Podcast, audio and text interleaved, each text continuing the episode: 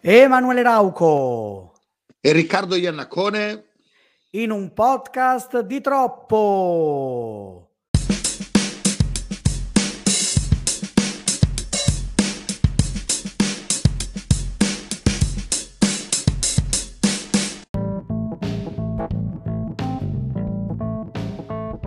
Oggi ci picchiamo, più o meno. Nel senso proprio fisico del termine, cioè parliamo di Oggi film ci dove la gente, la gente si mena, si spara e si prende a spadate. Di volare e di menare, come dicevi tu. Esatto, citando gli amici dei 400 calci, oggi parliamo un po' cinema di volare, di menare e di sparare. Perché? Perché l'idea era di fare una puntata dedicata a John Wick 4. E mm, insomma, John Wick, che è. In questo, in questo periodo storico della mia vita sto vedendo un sacco di questi film d'azione contemporanei e moderni, però siccome poi eh, in, questo, in questo periodo, proprio in questi giorni, è uscito il nuovo film dei Tre Moschettieri, che è una delle grandi passioni di Riccardo, perché non mettere insieme le due cose, visto che poi alla fine sono tutte e due dei film d'azione? E quindi partiamo da qui. Da dove vuoi partire, Rick? Io parto dal fatto che ho i capelli come Taika Waiki- Waititi praticamente. So, Ma sei più ciuffo. bello, però. C'ho, c'ho il ciuffo alla Taika Waititi. E, mm, ovviamente la copertina della puntata sarà sui tre moschettieri. Mi dispiace per. Io voglio bene a Keanu Reeves. Proprio voglio, viscer- voglio visceralmente bene a Keanu Reeves, però D'Artagnan. Come, come faceva Ciavoni, Ciavoni e la- la D'Artagnan sua- maggiore. D'Artagnan maggiore di molta gente, neanche ti cito Athos o Milady, quindi proprio maggiore in assoluto come prodotto, come, come film, come opera. Sì, sì, sì, sì, sì. Ma allora, quindi allora, partiamo dai tre moschettieri e arriviamo a John Wick o vuoi fare il contrario? Come preferisci? Facciamo, il- facciamo il contrario, dai, partiamo da John Wick. Peraltro, se ci state seguendo su YouTube, vado a memoria, noi qualche anno fa facemmo un video su John Wick 3. Eh, Oppure su, oppure su tutto John- Wick, adesso non ricordo. Però John. Wick, John Wick 3 Parabellum. Esatto. La cosa bella di questi John Wick, o per chi non ama la cosa brutta di questi John Wick, è che ogni film era più complicato e più lungo del precedente. Quindi si partiva con John Wick che era un ex sicario eh, a cui facevano un paio di torti, tra cui soprattutto ammazzargli il cane e che non la prendeva benissimo e faceva fuori chi gli, inco- chi gli capitava a tiro, poi piano piano comincia ad arrivare come dire, tutte- tutta la mitologia intorno per arrivare a una sorta di eh, versione action di una saga fantasy, potremmo definirla così, in questo quarto film. Allora, a me John Wick come saga non dispiace. Devo dire che la spettacolarità c'è, il grande eroe c'è, il cast c'è, Keanu Reeves comunque bene o male si trova bene nei panni di questo fantomatico killer che sembra uscito, come hai detto bene tu, da una saga fantasy.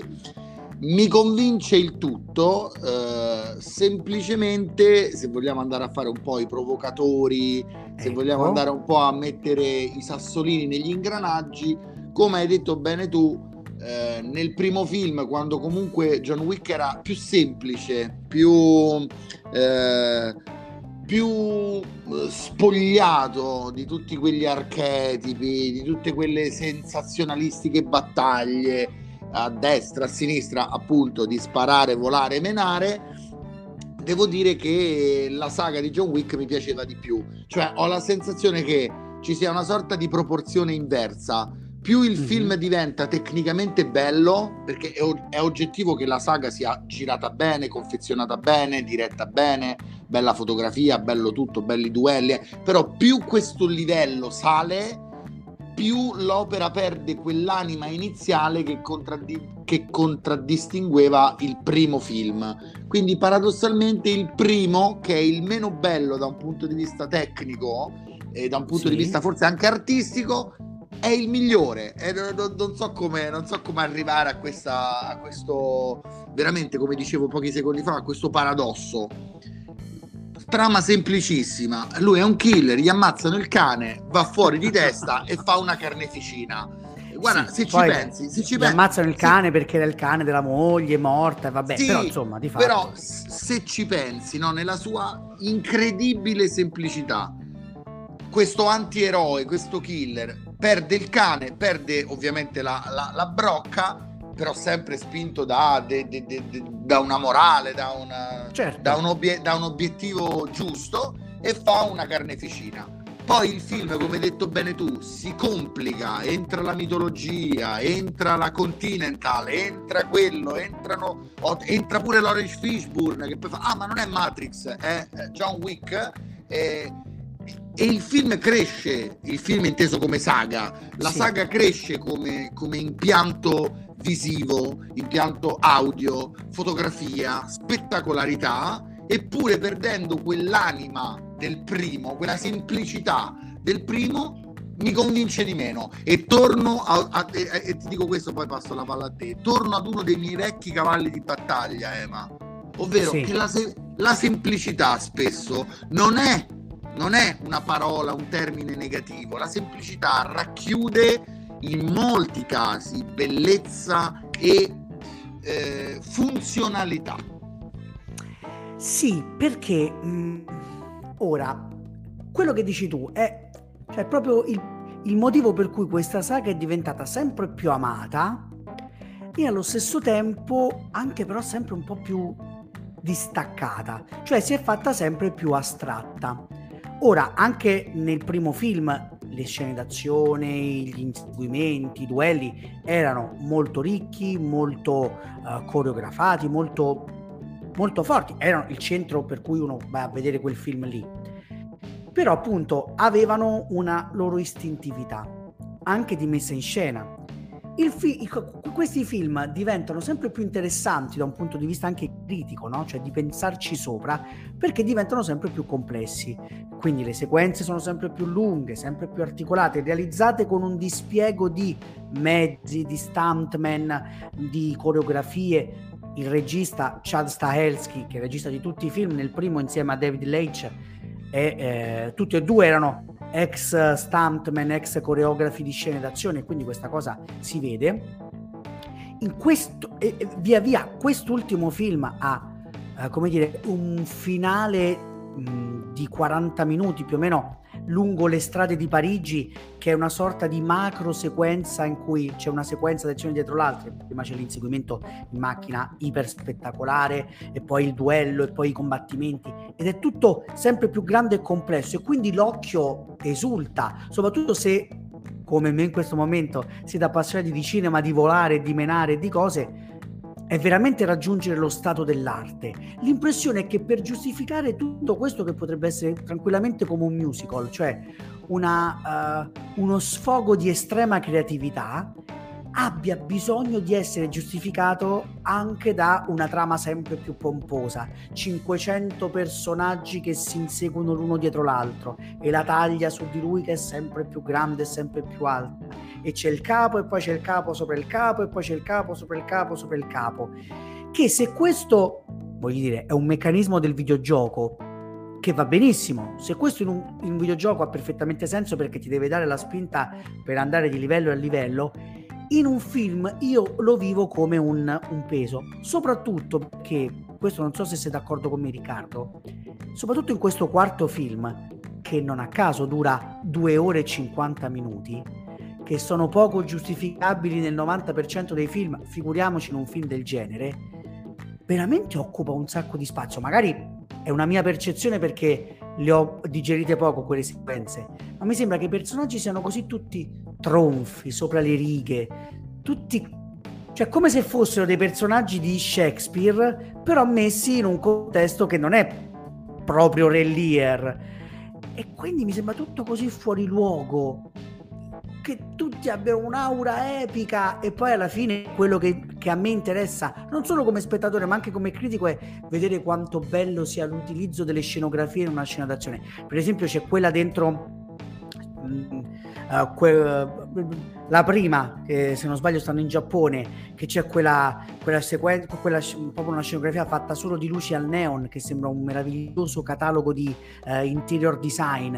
Cioè, a me interessa quella cosa lì, che sia più astratto possibile. Dove, mh, mh, cioè, se tu mi ci metti dentro sequenze in cui parlano e dicono cose sul senso della vita, a me non solo non me ne frega niente, ma mi fa venire voglia, sono al cinema, non posso farlo, di andare avanti veloce. Cioè non è quello che mi aiuta. Ma io credo che tu abbia centrato perfettamente il punto. Sai che mh, ogni tanto siamo d'accordo, ogni tanto ci, ci pestiamo i piedi. Come è eh, normale. In questo, in questo caso sono, sono, d'accordo con te. Se parliamo di film in sé, di saga in sé, secondo me è, è, è nettamente sopra la media. È, è, un film da vedere, è una saga da vedere.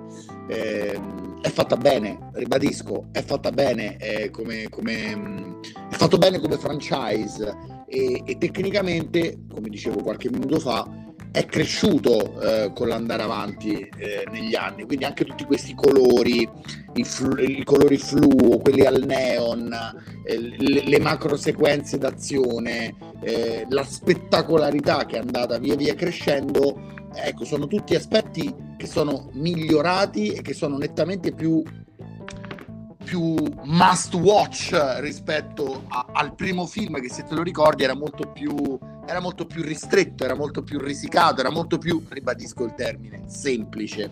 Sì. Questo, questo, però, come hai detto bene tu, ha dei pro e dei contro e quindi il giudizio generico è positivo se noi come appassionati, come critici, come gente che ha vissuto per anni e anni, tu, tu, ancora continui, io oramai mi occupo eh, di altro, però se dobbiamo andare a scendere nelle profondità della questione, paradossalmente il punto di forza del film, questo aspetto di crescita costante, ha messo in evidenza i maggiori difetti, quindi è una sorta di eh, la, la, eh, classica coper- la, classica coperta corta a livello sportivo. Eh, se tu sposti tutto da una parte, è evidente che dall'altra escono fuori le magagne. Quindi se eh, alcune scene emergono in tutta la loro bellezza, in tutti i loro colori, in tutti i loro montaggi particolari, in tutte quelle sequenze che tu dici wow, ma questo è un piano sequenza, no, non lo è, però mamma mia che meraviglia è, escono fuori tutte appunto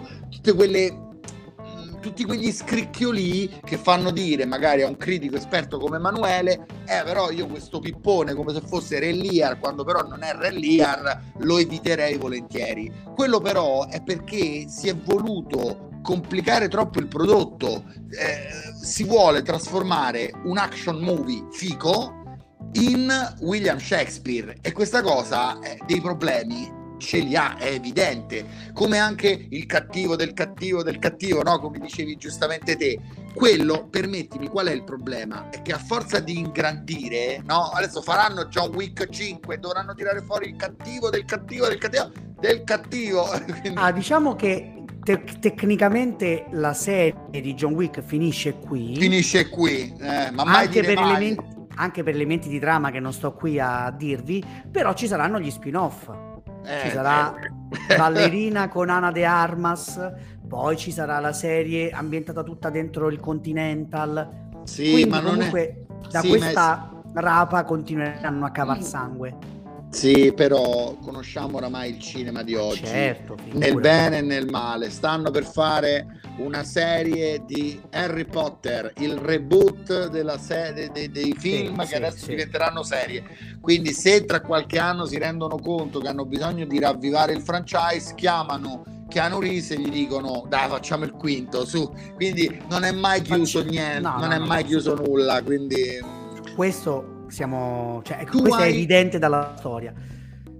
Tu hai ragione, c'è troppo e quindi quando c'è troppo, troppi dialoghi, troppo il voler spiegare il senso della vita, troppi personaggi sopra le righe, troppi personaggi che vogliono recitare le battute come se fossero Iago, eh, ci esatto. sono tro- troppi eh, elementi che mescolandosi con gli elementi quelli belli, perché ribadiamola, ci sono molti elementi belli, soprattutto tecnici e Keanu Reeves. Keanu Reeves è sempre un elemento positivo, su quello non, non ci sono dubbi. Certo. Quindi quando vai a prendere tante cose positive e altre negative e le vai a mescolare con questa fluidità, con questa lunghezza, con questa prosopopea, rischi ogni tanto di fare dei no, rischi ogni tanto di inciampare. Quindi il problema io credo sia quello. È chiaro che il famoso termine, sempre oggi vado con i termini sportivi americani, dopo quello della coperta, no rischi, no biscuit. Cioè, quindi praticamente se non rischi non prendi il biscotto, non prendi il premio. Quindi certo. ci sta, loro hanno voluto costantemente osare per dire, sapete, John Wick non è un filmettino action così, noi lo abbiamo voluto trasformare in una grande saga che adesso avrà i suoi spin-off, no? Con Anna de Armas, Continental e via dicendo. Hanno fatto bene? Sì, hanno fatto bene. Ah beh, così, sì, dal loro punto di così, vista sì. Assolutamente sì, anche come brand, anche come, come aspetto produttivo. Hanno fatto bene? Sì. Questo però ha fatto scoprire maggiori difetti? Eh sì, pure, pure quello però finché c'è Keanu Reeves la baracca regge. Ora bisogna vedere senza Keanu Reeves se regge la baracca. Sì, poi lì è anche una questione, come dire, di percezione. Cioè questo film è molto amato dai critici e soprattutto da, dagli spettatori, proprio perché la bellezza e la grandiosità delle sequenze d'azione, che appunto mi, mi hanno fatto pensare anche proprio per il modo in cui eh, gli stessi registi hanno detto si sono ispirati al musical, si sono ispirati a Gene Kelly per, uh, per un sacco di scene. E, e quindi eh, sono talmente grandi, belle esteticamente e coinvolgenti dal punto di vista stilistico che ti fanno dimenticare il resto. Poi però siccome almeno io, ma perché almeno questa cosa posso, cioè, capisco che sono un po' un rompipalle, siccome io non voglio più trama, ne voglio di meno. Cioè, se il cuore del film è quello, allora tu devi concentrare tutto su quello. Se su 170 Però, minuti io ho l'impressione che loro, 50 minuti e 60 eh, so. minuti siano di troppo. Eh, lo so, però cerca di, cerca di capirmi e credo che lo farai al volo. Eh, qui stiamo parlando di una piccola saga che piano piano è cresciuta ed è diventuta ed è, certo. sì, diventuta, ed è diventuta non è male ed è diventata eh, cambiamo proprio il termine, possiamo, come diceva Jim Carrey a suo tempo, ho inventato un nuovo vocabolo, no, diventuto.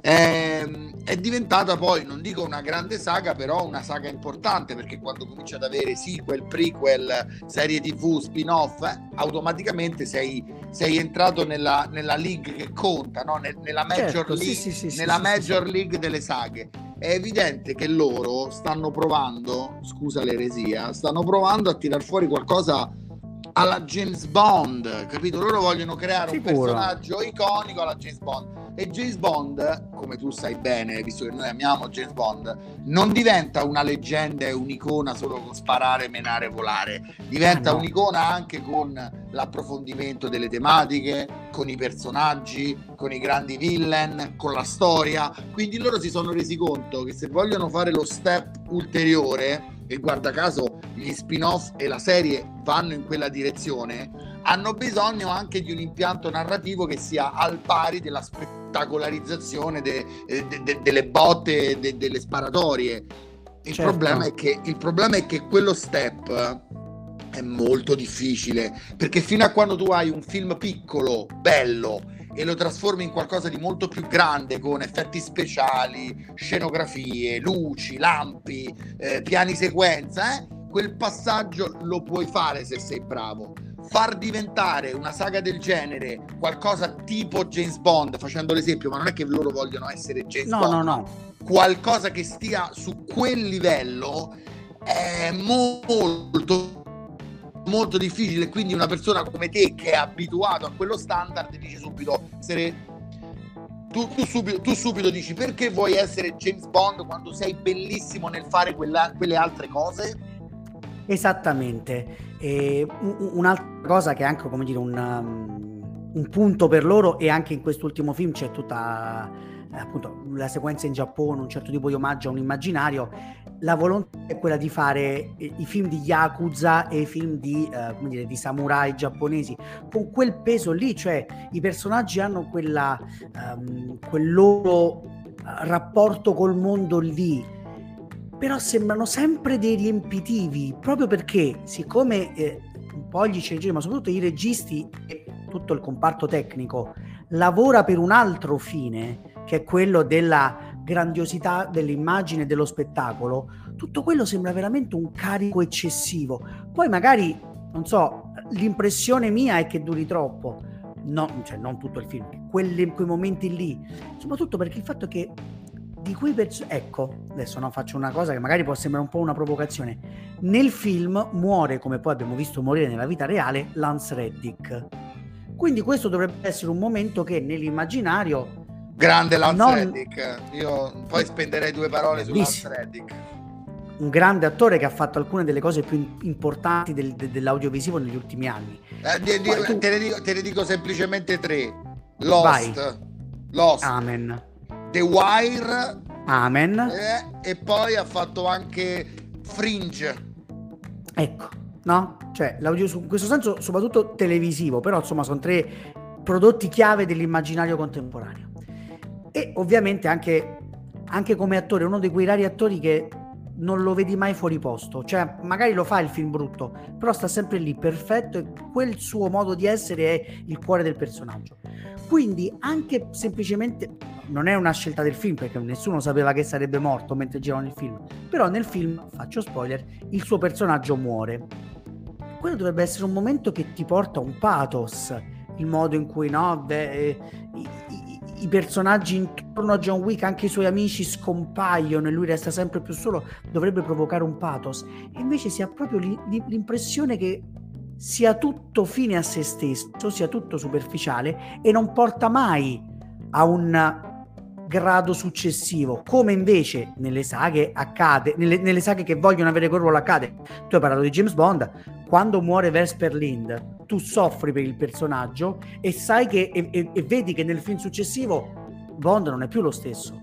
E eh, lo so, via, eh, lo so, è, è un discorso complicato purtroppo è così, eh, o per fortuna è così, è il bello del cinema. Anche per, è... anche per fortuna, magari, esatto. eh, perché... Eh, eh, ma sai, infatti, infatti, è il bello dell'arte. Il punto è questo: eh, John Wick nasce mela, facendo il più, stupido, il più stupido degli esempi. Diventare pera è quasi difficile, è quasi eh, impossibile, sì. è difficilissimo se non impossibile. Loro hanno già fatto secondo me una grande impresa perché a questo punto vorrei spendere veramente anch'io una parola positiva in maniera netta. Sono diventati una mela bellissima, una mela certo. ricca, una mela, sai di quelle che le vai a toccare e dici ah, questa me la compro e me la mangio.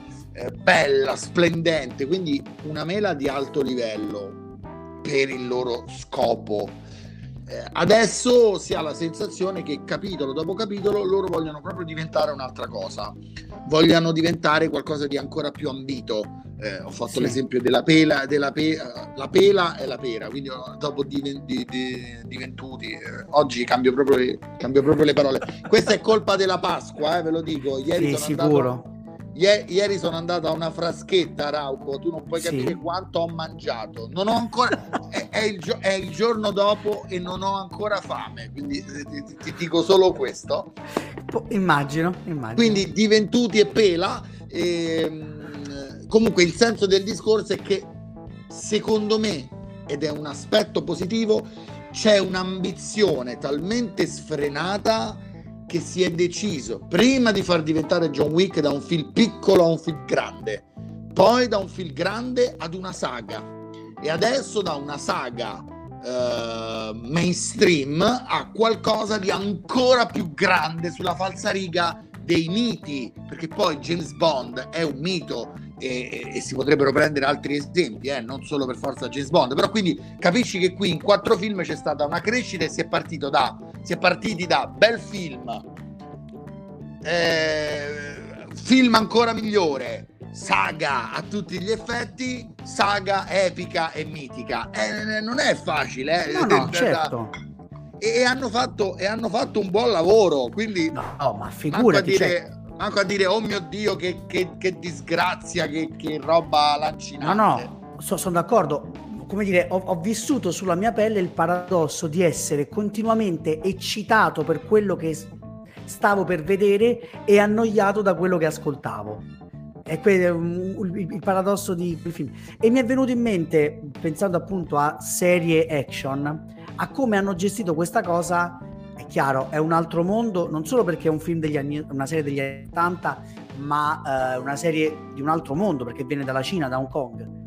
Police Story, che è la serie con Jackie Chan. Hanno voluto cioè, il passaggio, ovviamente, quando un film ha successo di fare un seguito, le regole sono deve essere sempre più, sempre più, perché se no è inutile che lo fai però lì hanno puntato a sempre più spettacolo, sempre più Jackie Chan che salta, si spacca le ossa e si sventra da, da, dai muri e sempre meno storia, cioè lì la storia è un foglio. E qualcuno può dire sì, vabbè, ma chi se ne frega. Invece la cosa bella è che quegli accenni minimi di storia ti servono per essere sempre più eccitato. Qui ho, ho, avuto l'impressione, proprio perché si stava cercando di andare in una direzione quasi astratta, come il cinema contemporaneo d'azione fa, invece volerci mettere dentro un, un, peso specifico che secondo me il film non regge. Però magari c- c'è, chi pensa il contrario, quindi evidentemente è una mia visione personale. No, ma assolutamente, io tendo a ribadirlo, lo sai qual è il mio, il mio ragionamento, viva la soggettività, viva il pensiero del singolo, poi sicuramente nella vita e nell'arte esistono delle, delle opinioni che possono essere catalogate come oggettive. Cioè, non puoi dire che, certo. Kubrick, non, puoi dire che Kubrick non sappia fare cinema, eh. è, ogget- è, og- è, oggettivo. Come no, lo puoi dire, poi ti mando a casa, uh, come dire, lo, no, al massimo, al massimo puoi dire, gli riconosco che è un grande maestro del cinema, a me non piace, però eh, non puoi, riconosc- non puoi non riconoscere la grandezza, è come dire, sai, oh, a me la musica classica mi annoia da morire, però se sento un'opera di Mozart mi rendo conto che siamo su un altro livello. Però i certo. gusti, i gusti sono sempre intoccabili e inviolabili. Quindi ci sarà qualche spettatore che si sarà fatto due palle tante con John Wick, lo rispettiamo. Ci sarà qualcuno che uscendo dal cinema avrà detto capolavoro, capolavoro unico, capolavoro inimitabile ci sta anche certo. quello. Probabilmente io e te stiamo nel mezzo. Non è un capolavoro, non è assolutamente una schifezza, è un film studiato bene, impacchettato bene, tecnicamente e a livello di spettacolarizzazione del cinema ottimo. Poi se ci chiedete cosa pensiamo della trama, degli intrecci, eh, rispondo come Emanuele Rauco, siamo ancora lontani dall'Otello e dal Mercante di Venezia.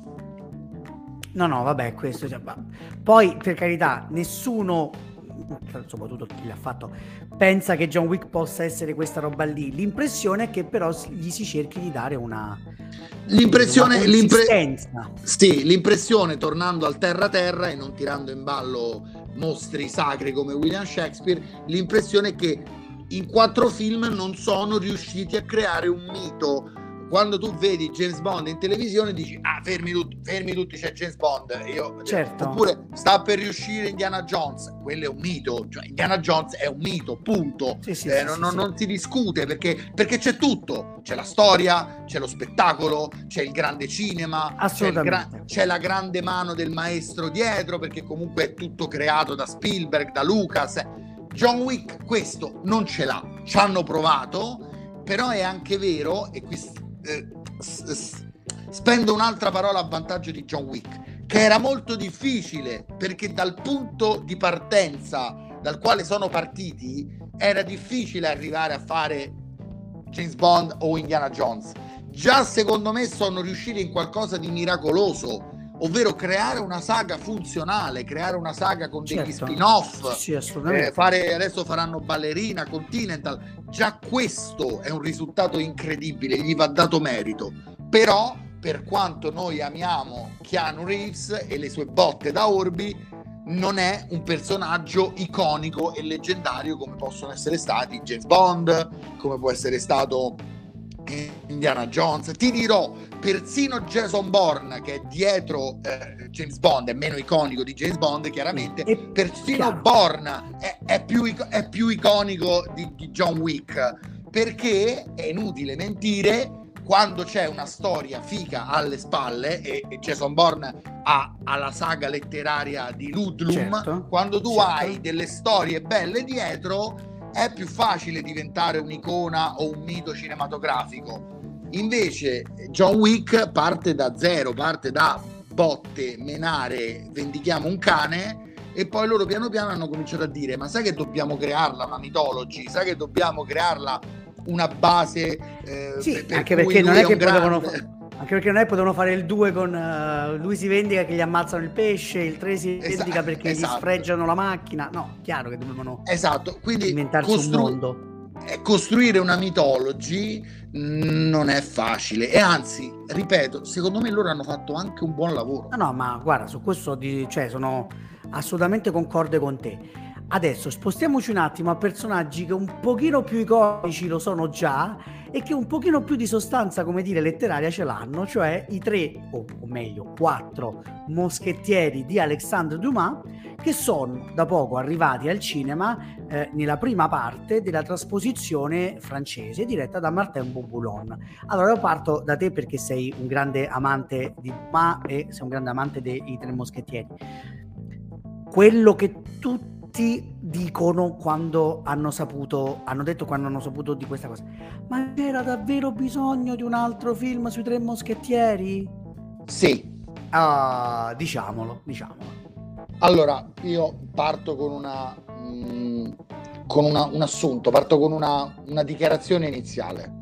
Vai. Come ha, detto, come ha detto bene Emanuele, io sui tre moschettieri non sono molto obiettivo per, il semplice, fatto, per il semplice fatto che stiamo parlando probabilmente di una delle opere letterarie e eh, in generale che io amo di più. Emanuele sa, io ho letto I Tre Moschettieri, ho letto vent'anni dopo che è il sequel letterario dei Tre Moschettieri, addirittura Emanuele ed Emiliana mi hanno regalato il Visconti di Bragelon, che è il eh, terzo romanzo che io non ho ancora letto, ma non perché non lo volessi leggere, ma semplicemente perché quando tu ami talmente tanto dei personaggi, hai so. paura, hai paura di distaccarti totalmente quindi dici, ah questo me lo leggo fra qualche mese, tra qualche anno, perché almeno però ti do eh, l'informazione ufficiale scoop. Ho intenzione di iniziare la lettura del Visconti di Bragelon a novembre a ridosso, a ridosso dell'uscita del secondo capitolo del film esatto. I, tre moschettieri Milady perché questo primo eh, episodio è i tre moschettieri D'Artagnan. Quindi, esattamente.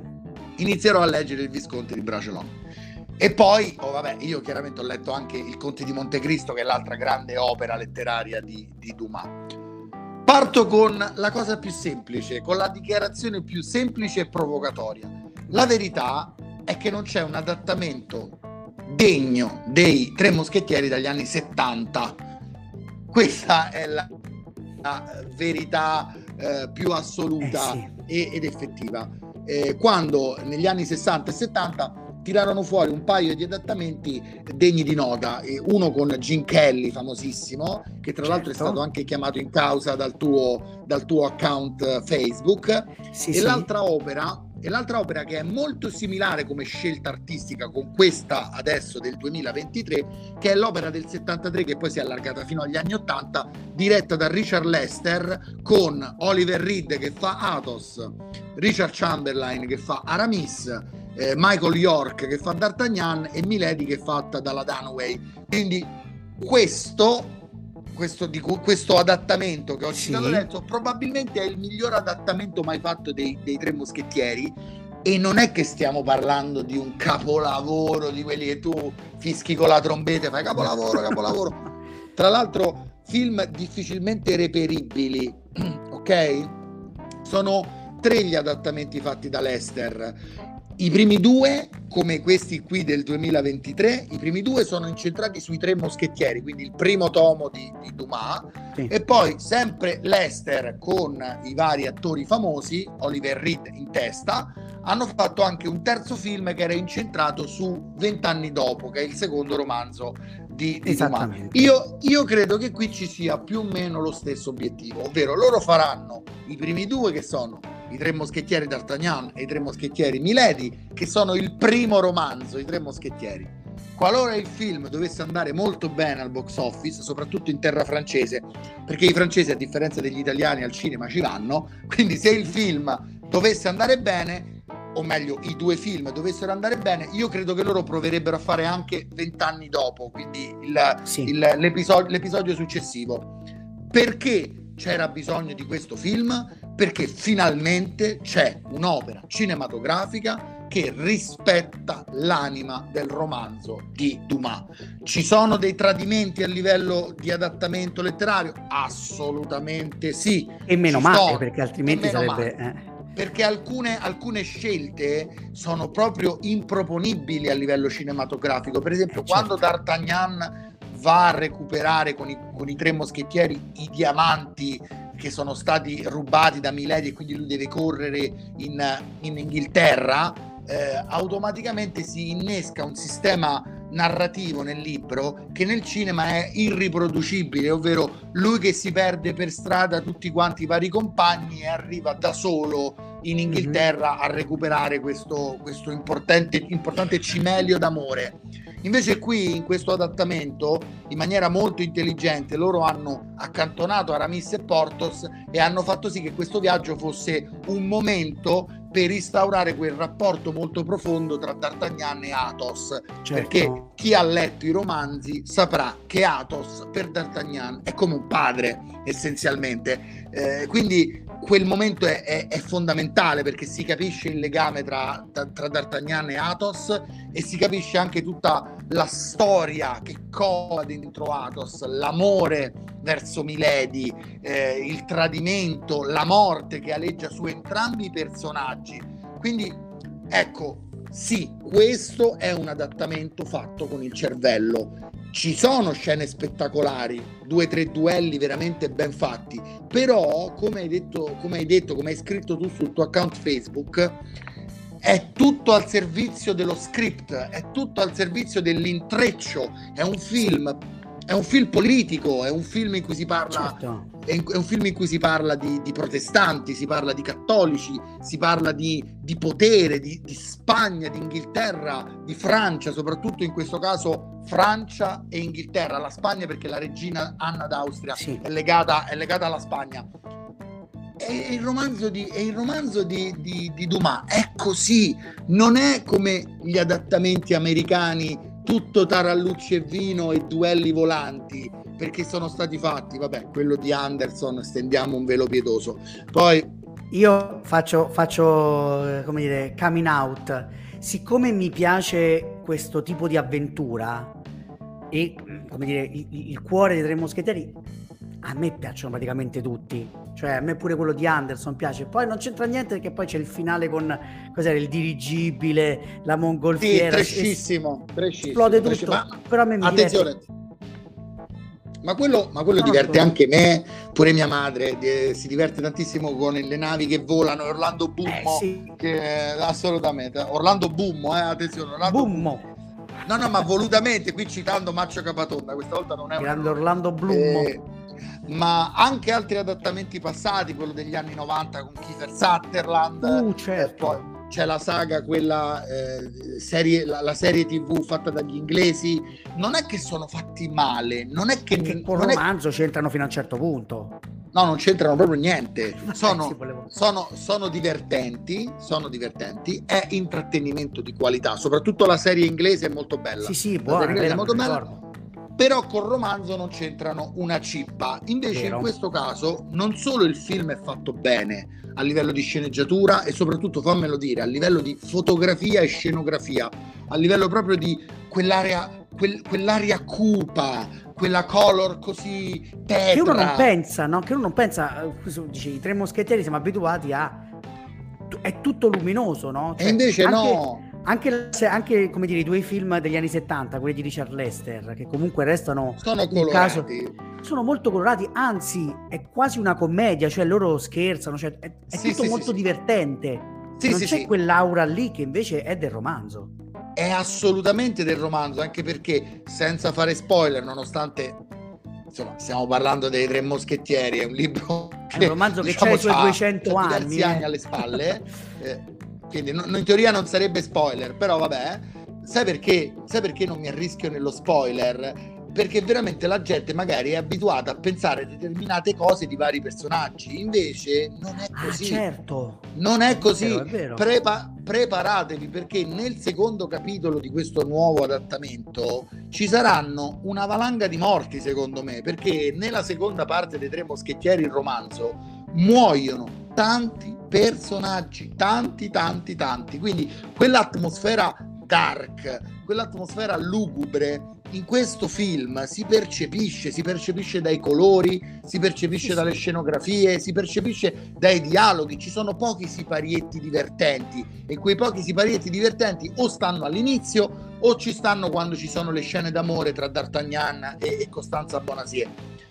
Non è, un, non è un film allegro, è un, è un film drammatico perché una delle più grandi regole di Dumas è che lui inventa storie fa fiction all'interno di eventi storici reali.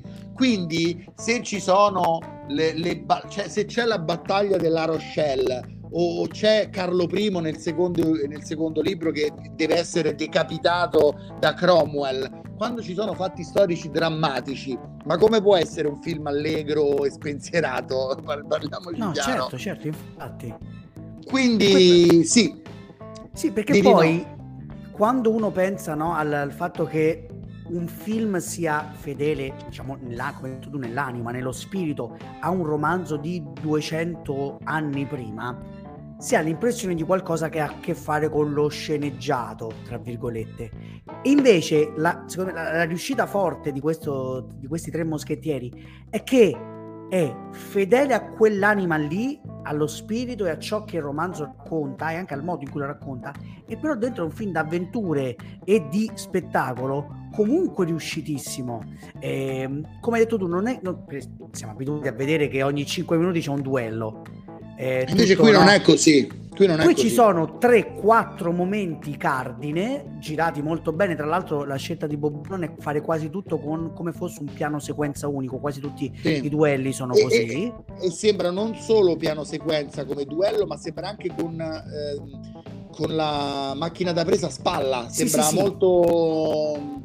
Come se, come se, lui fosse in mezzo al duello. Lui fosse in mezzo al duello e, e questo oltre a dare un occhio spettacolare, fa sentire anche dire, la fatica degli attori. Quindi quando no, Vincent Cassel fa certe cose, le fa lui in prima persona più o meno, perché c'ha una macchina da presa qua che lo, rip- eh, lo riprende. Io, Questo io, aiuta anche a dare quel senso io, drammatico. Io ho da dire un paio di cose, grandi complimenti, eh, legate proprio a Athos e a Milady. Sì. Questo, e fatevelo dire da una persona che adora il personaggio di Athos sopra ogni logica. Io credo che il personaggio di Athos sia uno dei personaggi più belli mai creati per, per prosa e per letteratura, di, tu, di tutta la storia, ok? Sì. Questo è il vero Athos è un Athos anche scorretto, è un Athos che è talmente idealista che è disposto anche a sacrificare determinate scelte proprio per il suo ideale. Io stavo vedendo il film eh, con, con, la mia compagna, con Irene, a un certo punto Athos fa una scelta completamente incomprensibile perché lui in un momento del film viene salvato dal fratello e poi, senza andare troppo nello specifico, pochi minuti dopo, diciamo una ventina, una trentina di minuti dopo, fa una scelta contro quello stesso fratello che ha salvato questo sì. perché gli ideali di Athos sono talmente ferrei che anche se c'è di mezzo il fratello, per lui viene prima la Francia, viene prima, viene prima il re, certo. ok? Oppure eh, lui si innamora di una donna, ama quella donna, quella donna fa qualcosa di sbagliato, per Athos viene prima la legge, se lui è colui che deve amministrare quella legge.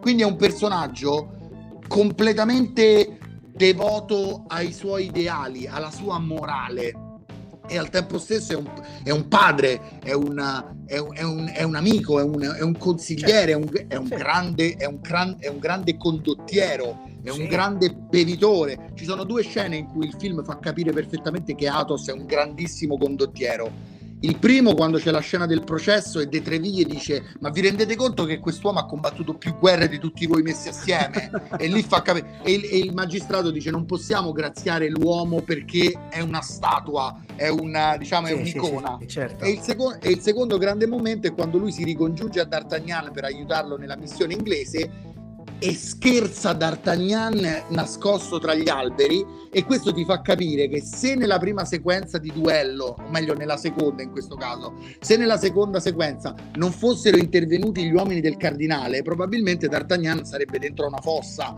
Questo io, è le... io questo, io, io questo l'ho, l'ho, l'ho immaginato, cioè, ma già dalla prima volta che vidi una scena del genere già lì si sospettava. Perché, perché c'è, la, c'è, la famosa, c'è, la, famosa, scena in cui D'Artagnan sbatte, con, sbatte addosso a tutti e tre i moschettieri, sì, esatto. fa, un, fa, un, torto a tutti e tre i moschettieri e viene sfidato a duello con un'ora di distanza nello esatto. stesso luogo. Esatto. E il primo, che, il primo, che, deve affrontare è Athos, che probabilmente è il più grande moschettiere a livello di talento, di, di intelligenza, di strategia. E quindi sì. lui si ritrova a sfidare Athos dopo due ore che è a Parigi e Athos gli dice guarda se non ti dovessi uccidere probabilmente andremo a brindare in qualche locale è vero. a beverarci.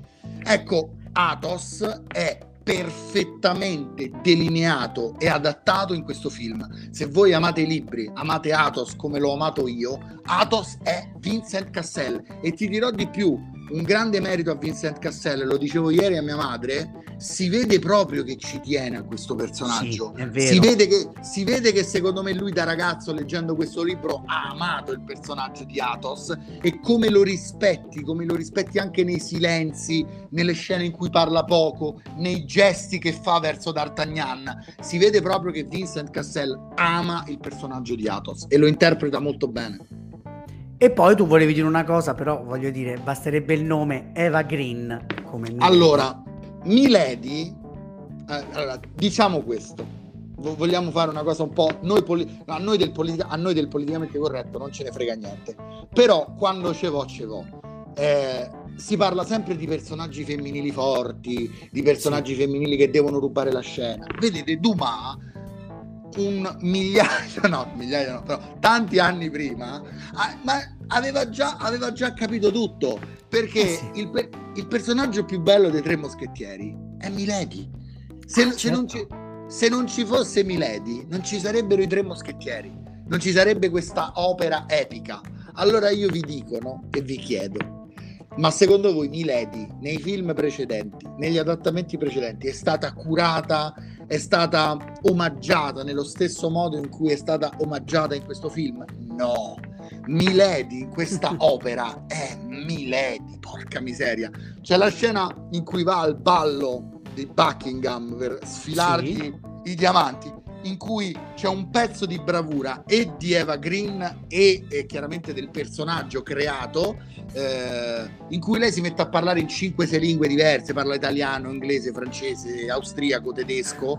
E lì si capisce, si capisce l'abilità, la grandezza di Milady perché Milady non è solo una doppio giochista, Milady è una donna estremamente intelligente, abile, è un, è un personaggio che riesce ad adattarsi, che si mimetizza è il villain per eccellenza, ok? Sì. Anche, la sua, anche la sua ombra mette paura. Tutto questo film è permeato dalla presenza di Milady. Chi è che incastra Athos? Milady. Chi è il personaggio a cui sarà, il, il, a cui sarà intitolato il secondo film? Cioè, certo. Milady. Le sequenze più belle c- c'è dentro Milady. C'è poco da fare. Io credo che il momento più io credo che il momento più bello del film sia quando loro corrono sulla scogliera a cavallo, il duello sì, tra Milady sì, e D'Artagnan. Sì, e, e, lei ha la battuta per eccellenza, che è proprio una battuta da tre moschettieri di Alexandre Dumas, quando lei gli dice: Vedo i tuoi occhi e noto delle scintille all'interno di questi occhi e io le trasformerò in un incendio che ti farà divampare, che ti farà bruciare. Ecco, quella è Milady. E lui gli dice: Ma per chi lavori? E lei, per il diavolo. Allora, qui stiamo parlando di un personaggio iconico. Tutti, Assolutamente. Tutti hanno paura di Milady, tutti si innamorano di Milady, tutti Ed è anche avere... difficile non farlo, eh ed è anche difficile non farlo. E, e, tutti hanno paura perché anche Richelieu ha paura di Milady per certi versi. Lo vedi che gli dice sì, sempre oh, certo. oh mi raccomando eh, non mi tradire eh, non mi tradire. Certo. E Eva Green è un'attrice clamorosa veramente clamorosa. Anzi io ti butto lì la mia ennesima provocazione. Io credo che Eva Green sia talmente brava e sia talmente bella che abbia avuto una carriera inferiore alla qualità del suo talento. Assolutamente, cioè quel tipo di eh, capacità di catturare l'immagine e l'attenzione del pubblico paradossalmente ha giocato a suo sfavore. Sì. Io, cioè, no, no, non gli ha permesso di, come dire, dimostrare il suo talento in ruoli che non fossero solo quelli della bellissima. Ruoli in cui lei peraltro ci mette il talento. Citavamo prima Vesper Lind di 007, no? Vesper Lind, c'è un grande personaggio di una donna bellissima che è anche una, una, una brava attrice, però fai fatica a rendertene conto perché quei ruoli non la aiutano. Ecco, Milady potrebbe essere uno di quei ruoli in effetti che aiutano. Milady, Milady è un personaggio clamoroso e poche attrici potevano fare un lavoro migliore rispetto a quello che ha fatto Eva Green. Eh, tu hai citato eh, Casino Royale, eh, si, può, si, può, citare The Dreamers, eh, certo. anche in Sin City lei ha fatto un lavoro meraviglioso ehm, di, di Sin City di Frank Miller, però veramente io sono andato a recuperare di recente la sua filmografia e io credo che lei meritasse una carriera migliore perché il, tale- il, talento, il fascino, il magnetismo di Eva Green sono, sono incredibili. In questo, in questo film eh, di, di, di, di, D'Artagnan, dei Tre Moschettieri, basta veramente alcune volte uno sguardo, un sorriso malefico eh, di, Eva Green e il film cambia da, da così sì, a così. Verissimo. Eh, io ripeto, il film è stupendo, a me, a me è piaciuto moltissimo, uh, ho apprezzato tutte le performance, Vincent Cassel, sì, D'Artagnan sì, sì, è molto bravo, uno dei più bravi a interpretare D'Artagnan, il re eh, Garrel eh, ah, fa un perfetto. ottimo lavoro. Un sì, è perfetto, un ottimo lavoro. Tutti, eh, anche Duri, eh, fantastico nei, nei, panni di, di, di Aramis, però eh, Milady è, è, la, è, la, è la, è la perfezione, è, la, è probabilmente poi, il personaggio più riuscito del, del, film. Poi, come hai detto tu, se gli devi dedicare la, la seconda parte del film, è proprio l'unico che non puoi fallire, cioè ti puoi permettere di avere una seconda scelta su altri, però non puoi fallire Milady, chiaramente. E, e ribadisco, preparatevi perché ho l'impressione che scorrerà parecchio sangue Guarda, nel, secondo, io, nel secondo capitolo. Io avevo visto ma già da tempo, già l'avevo visto, ricordo male, l'estate dell'anno scorso avevo visto il trailer di questo primo e avevo un grande fomento. Adesso, dopo aver visto il film, ovviamente ho una grandissima tesa per... Se non sbaglio esce a dicembre il secondo. Allora, dovrebbe, sì, dovrebbe uscire tra novembre e dicembre. Sì, e io, anche io a questo punto ho aspettative molto alte. E ritornando alla tua domanda di prima, bella cattivella ma giusta, abbiamo bisogno di un altro adattamento in stile Moschettieri. Ecco, dopo questi due film, rifare un film dei Moschettieri potremmo dire forse giù, no. Mm, ci andrei giù, ci andrei giù un po' più attento, un po' più pesante perché eh, ecco, se gli americani tra tre anni ci rifanno un'altra uh, boiata con gente che salta e cavalca, eh, ecco, a quel punto potrei essere un pochino infastidito, anche perché ho la sensazione, tu sai che io non amo molto i francesi, però gli do merito perché i francesi hanno veramente su queste cose, su questi aspetti, sono, sono, sì. hanno, hanno le palle, sono veramente furbi e intelligenti. Secondo me i francesi a un certo punto si sono detti, oh, ci hanno rovinato i tre moschettieri in tutte le salse. Il lungo e largo. Il lungo roba e largo. nostra, famosela noi. Roba, esatto, roba nostra, famoselo noi. Quindi dopo questo adattamento, dopo questi due film, ecco, io fossi negli americani o negli inglesi, prima di fare i tre moschettieri, mi studierei bene il progetto eventualmente. Guarda, su questo sono... Cioè, hai proprio l'impressione che sia un, un film e un, un, un'operazione, appunto, in due film, forse anche tre, pensata per essere definitiva. Cioè, questo è una sì. pietra. Adesso, se volete farlo, vi dovete confrontare con questo. Che è una roba, appunto, cioè di un Assolutamente ecco, sì. È... Impegnativo. hai ragione, hai ragione, è una cioè, pietra. È una... I francesi, i francesi una... sono gli unici che possono permettersi di spendere nei due film complessivamente costano 72 milioni di euro. Cioè sono gli unici che se lo possono permettere. Fuori dall'America, fuori dagli Stati no, Uniti. No, è... Ma si, ma si, vede, si vede già dalla prima sequenza D'Artagnan che cavalca nel nulla in direzione di Parigi, cielo tetro, finisce in questo borghetto dove succede sì. poi, in questo borgo dove succede di tutto e tu già da lì capisci che questo non è il classico film dei tre moschettieri e anzi è un tentativo, secondo me riuscito, di fare un'opera d'arte, un'opera d'autore sui tre moschettieri, perché che lo si voglia o meno, questo è un film d'autore, è un film d'autore nelle sequenze, come diceva prima Emanuele, nelle scelte tecniche anche di ripresa durante i duelli, nelle, nelle scelte di sceneggiatura. Qui non si sta giocando, si parla di roba vera, di storia vera, di protestanti che vogliono far sì, fuori i sì. cattolici e viceversa, dell'Inghilterra che vuole governare in Francia, degli spagnoli che tramano nell'ombra, è un film politico fatto bene a livello di sceneggiatura, sembra Game of Thrones, sembra, eh, certo. eh, sembra, House of Cards, con la differenza che House of Cards e Game of Thrones sono finti, sono inventati da un autore. Questa è roba vera, è, succe- è successa davvero. Questa è la differenza. Peraltro, è... come abbiamo detto più volte, i, cioè veramente ogni volta che c'è come dire, questo tipo di racconto, poi cioè, i, i, due poli su cui tutta la storia della narrazione si basa sono quelli, cioè Shakespeare e Dumas. Esatto, Cioè House of poi... Cards è quello esatto. che è esatto. perché prima ci sono stati Shakespeare e Dumas.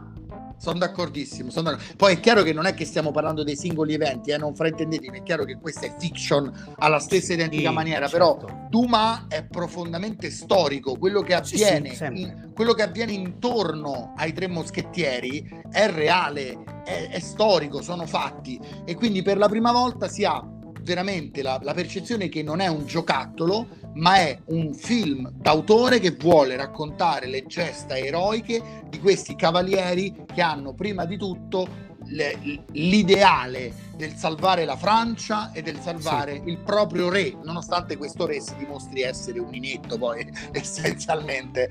Quindi, però ci sono tante scene veramente, veramente belle. Quella introduttiva, il primo duello, quando il, re, il primo grande duello quando D'Artagnan dovrebbe sfidare i tre moschettieri, esatto. invece poi sfidano gli uomini del cardinale. La regina che gioca la partita a carte con il re, volendogli far, volendogli far, credere che i diamanti li ha in possesso, le, li ha lei e non, sì, e non sì, bellissima.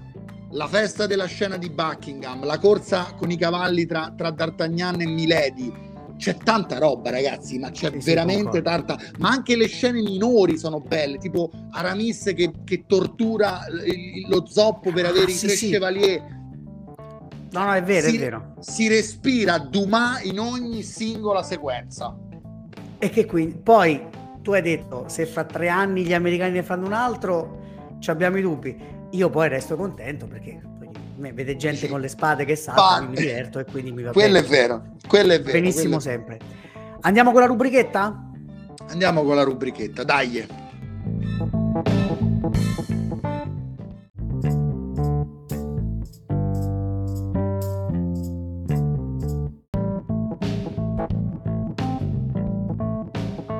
Rubrichetta.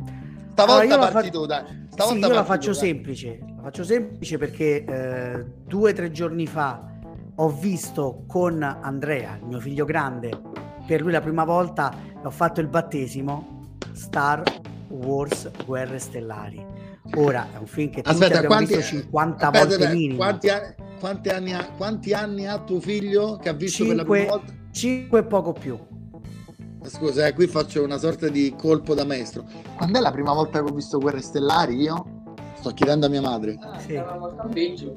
Eh, sette anni. Sette anni, tuo figlio mi ha battuto, Rauco. Sì, sì, sì, io avevo sette anni. Ma perché lì sono, siccome alcuni suoi amici l'hanno già visto, poi ci stanno comunque le serie animate pensate per il pubblico più piccolo, quindi lui già era un po'... Eh, ho detto, ma approfittiamone, proviamo. Poi, sai, episodio 4, cioè il primo certo. della serie, è anche abbast- era anche già pensato per essere un film, diciamo, per ragazzi, quindi sì. sapevo che non avrei rischiato troppo. La prima parte, che è quella devi, cui devi costruire la storia, stava lì, seguiva, però as- si vedeva che aspettava qualcosa.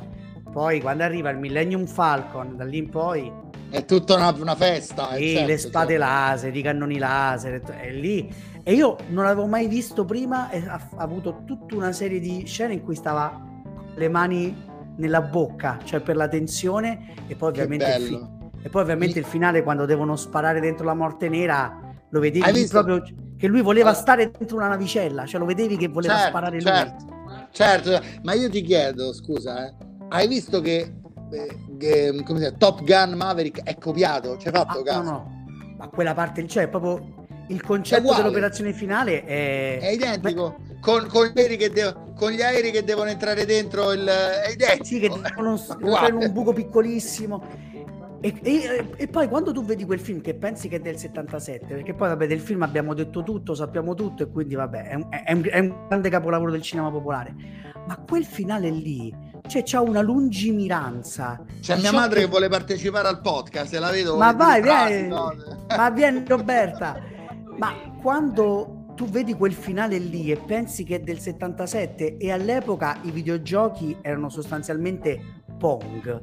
Esatto, Pong. Che che, que- cioè che da quel momento Lucas e i suoi tecnici degli effetti speciali hanno sostanzialmente inventato qualcosa che sarebbe diventato vero 5, 6, 7, 10 anni dopo. Cioè, certo. Cioè, quella roba lì è di una lungimiranza spaventosa. Certo, no, no, sono, per sono come è realizzata, d'accordo. per come è pensata. È e, e infatti poi la, la, la, la domanda è che, che mi ha fatto qualche ora dopo è ma quando è che torniamo sulla galassia lontana lontana? Che ha fatto fantastico ci torniamo, ci torniamo, ci torniamo, ci sono altri 800 film non ti sì, ci sono altri 8 film 40 serie 15 cartoni per cui hai voglia non, ti, non ti preoccupare. Non ti preoccupare ti lascio la parola Niente serie oggi? Niente... Ma guarda, ce n'è una che sto finendo di vedere, mi piace, però ve la consiglio la prossima puntata. La serie è Sciame, ma ve ne parlo la prossima puntata, perché così l'ho Va finita bene. e vi dico. L'avevi già citata, infatti, mi ricordo che l'avevi Eh sì, perché citata. la sto vedendo eh, e quindi poi ve, la, ve ne parlo meglio dopo. Va bene, io parto proprio dalle serie TV e vorrei farvi notare come la miglior, ma l'ho già detta questa cosa, l'ho già detta, ridetta e oggi ve la ridico di nuovo la miglior piattaforma legata alle serie TV oggi è Apple TV, ma proprio eh, senza eh. ombra di dubbio, ma con distacco. E, e, niente, a parte che sta per arrivare la serie di fantascienza Silo, eh, de, sì. che è l'adattamento di una saga eh, letteraria fan, di fantascienza, ehm, che il trailer sembra veramente pazzesco. Eh, ma sono usciti tanti, tanti progetti interessanti, tra cui io ho iniziato Extrapolations, eh, che è una sorta di serie, anche questa di fantascienza, che parla dei problemi, dei problemi ambientali che attraverserà il mondo nei prossimi, nei prossimi anni. Cast da paura, Kit Harrington, Edward Norton, Mary Streep, eh, tanti attori di valore. Eh, per, sì, per questa serie di fantascienza scritta bene, coraggiosa, con, con, dei momenti anche a volte un po' cringe, perché ci sta qualche momento cringe, però nel complesso è una serie che osa e osa con i mezzi giusti, con le capacità giuste, con la scrittura giusta. E, um, mi è piaciuta molto. Eh, devo, devo, finirla perché mi manca qualche episodio, ma a parte Extrapolation, io veramente vi, la terza stagione di Ted Lasso come sempre di alto, di alto livello. Eh, poi uscirà come detto questa uh, Silo. C'è Eva Green che ha una serie tv proprio con Vincent Cassell e si chiama Liaison sì, sì, sì, sì. Eh, ma cioè guarda una, io ti, avevo preso quella mi Google, interessava molto devo dire la verità. Guarda se mi dai un secondo eh, vado proprio su, su Google e, e, prendo tutte queste ecco shrinking ho visto il primo episodio ah sì mi hanno detto che quella è buona buona il primo, il primo episodio mi ha convinto infatti credo che andrò avanti Scissione è un capolavoro The Morning Show è stata anche premiata. Bad Sister ne ho già parlato qualche settimana fa, molto bella. Extrapolation ve l'ho citata oggi e mi piace. Liaison con Eva Green, ne abbiamo parlato due secondi fa. Eva Green merita a prescindere. Sì. Poi c'è questa attenzione, la devo vedere, il pilota, per capire se mi intriga, il premio del destino, in cui in questo paesiello si scopre che c'è una macchina, un'intelligenza artificiale che ti dice qual è il tuo destino come professionista, come lavoro, e quindi tutti cominciano a fare, eh, a, a, questa macchina è tipo un oracolo, e vanno tutti a sì. chiedere cosa devo fare della mia vita, e la macchina gli dice tu non devi fare l'insegnante, tu sei destinato a essere un attore, e quindi tutta la popolazione comincia a uh, cambiare il proprio stile di vita in relazione a quello che gli dice la macchina. Senti, ma c'è qualcuno che è destinato, che ne so, a pulire i cessi? Cioè, Probabile, non lo so, questo è da no, vedere. No, cioè, se, se, cioè, se nella serie lo dicono. Non lo so, io ho visto solo ah. il trailer, però ah, il, trailer, okay, okay. il trailer sembra tanta roba. Poi, dovrebbe, poi c'è Servant di, me, di Shyamalan. Bellissima. Eh, sta per uscire la seconda stagione di After Party che se ti ricordi io la adorai alla follia poi c'è Sì con Momoa, ma veramente ma c'è tanta roba, ma c'è Fondazione, l'adattamento sì, sì. Eh, televisivo del, dell'opera di, di Asimov. di Asimov. Tanta roba, signori, tanta roba. Quindi no, no, una, è una grande mio, piattaforma, è vero. Il mio, consiglio, il mio consiglio della settimana è Apple TV. Costa pure poco, 4,99 euro al mese. Quindi sì, sì, rispetto consiglio... ad altre, sì, costa eh, poco un, il mio, tra l'altro, è un consiglio, non, nessuno mi paga, quindi è un consiglio spassionato. Secondo me, Apple am, al momento è la top eh, piattaforma, eh, quantomeno in Italia, perché ci sono alcune piattaforme che in Italia non ci sono, quindi io non posso giudicare piattaforme che non, che non sono presenti nel nostro mercato. Però certo. tra quelle che sono presenti nel nostro mercato, io ogni volta che vedo una serie Apple ci, nessuna ci, sotto la sufficienza. Ci butti un occhio quantomeno. Sono tutte dal 6 in su. Capisco, no, no, ma guarda, ho avuto anche io la, la, stessa impressione. E questo vale magari un po' meno, ma vale in parte anche per i film. Sì, sì, sì, sì. Magari meno rispetto alle serie TV, però vale anche per i, per, per i film. Per quanto riguarda il consiglio cinematografico, io dico I Tre Moschettieri Perfetto, ci abbiamo fatto la puntata. Tra l'altro, no, io, ti, io, no, io, io, mi aspettavo che dicessi Air con Ben Affleck. No, no, no, no, no, no. Non, l'ho, non l'ho visto ancora. Ah, perché non l'hai visto? Ok. Non l'ho visto, però credo lo recupererò. Io vi dico i tre moschettieri, ma non parlandovi del film perché l'abbiamo fatto in maniera approfondita proprio pochi minuti fa io ed Emanuele.